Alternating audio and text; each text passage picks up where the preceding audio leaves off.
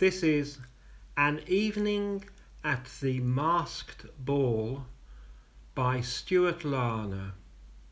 Read by Rosie Larner.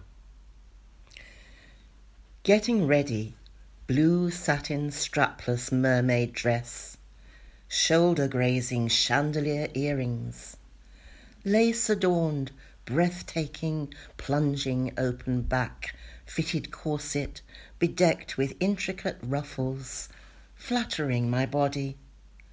Silver choker, pedicured toes peeking, tall stilettos elbow length velvet gloves, sexy luxury.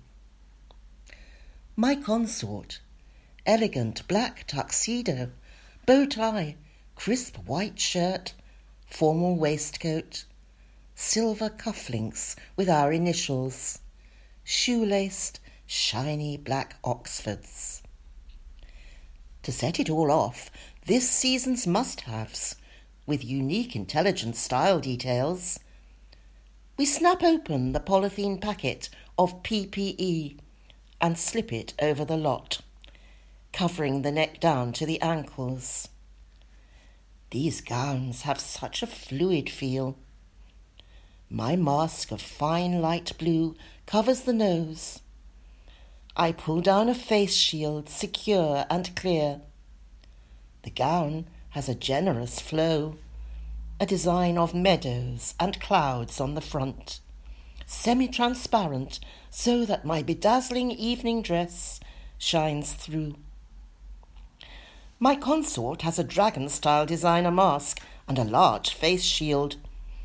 On his gown, the Flying Scotsman comes in full steam towards the observer. We tie each other's gowns at the back our sleeves have elastic cuffs, snapping on nitrile gloves. We're ready to brave the night. At the country houses, the stewards direct us where to park. Alternate bays blocked off for distancing, we enter the ballroom.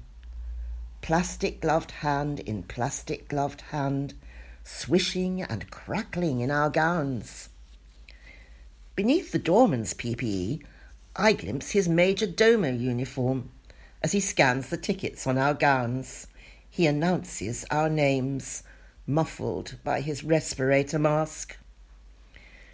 We join two dozen gowns and masks, primped up plastic, flowing pink heavens and white clouds, a medley of vibrant colours, art youth, culture motifs.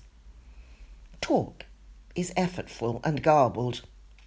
Once, with no one near, I risked lifting my mask to consume a canapé.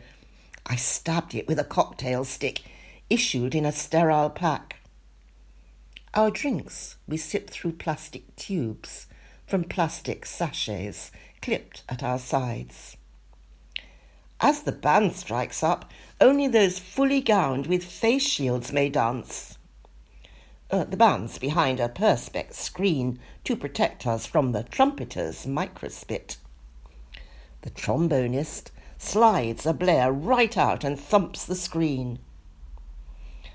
After we had danced, a gentleman requests the pleasure, dressed in full biohazard suit. Flattered and are unable to refuse, I glide while he wobbles, a waltz Viennese Another asks, a forensic scene of crime officer in a white coverall suit. He has no face shield, so the doorman moves him on. In the cloakroom's mirror, a woman gives herself a throat and nose swab test to see if she can accept a date. Another tries on yellow plastic gloves, posing thoughtful fingers over chin and cheek. Her friend pulls a face and offers a pair of pinks instead. At the end of the evening, the high intensity car park floodlights come on. We go back to our cars, rip off our gowns and masks, and put them in the bins provided. For a brief moment, we look at each other in our dresses and suits. Slowly, the thought occurs to each of us in turn along the line that this masking and unmasking has shown us more about ourselves than a simple clothing change could do. That what was underneath it all is still there, and beneath the underlayers, we are still ourselves. Then the lights go off, and as we drive away, we try to hold on to what we have learnt today.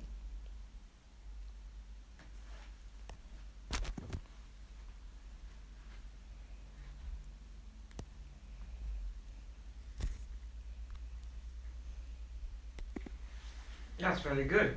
Faultless. Well, I hope it's I hope it's recorded it. I don't know.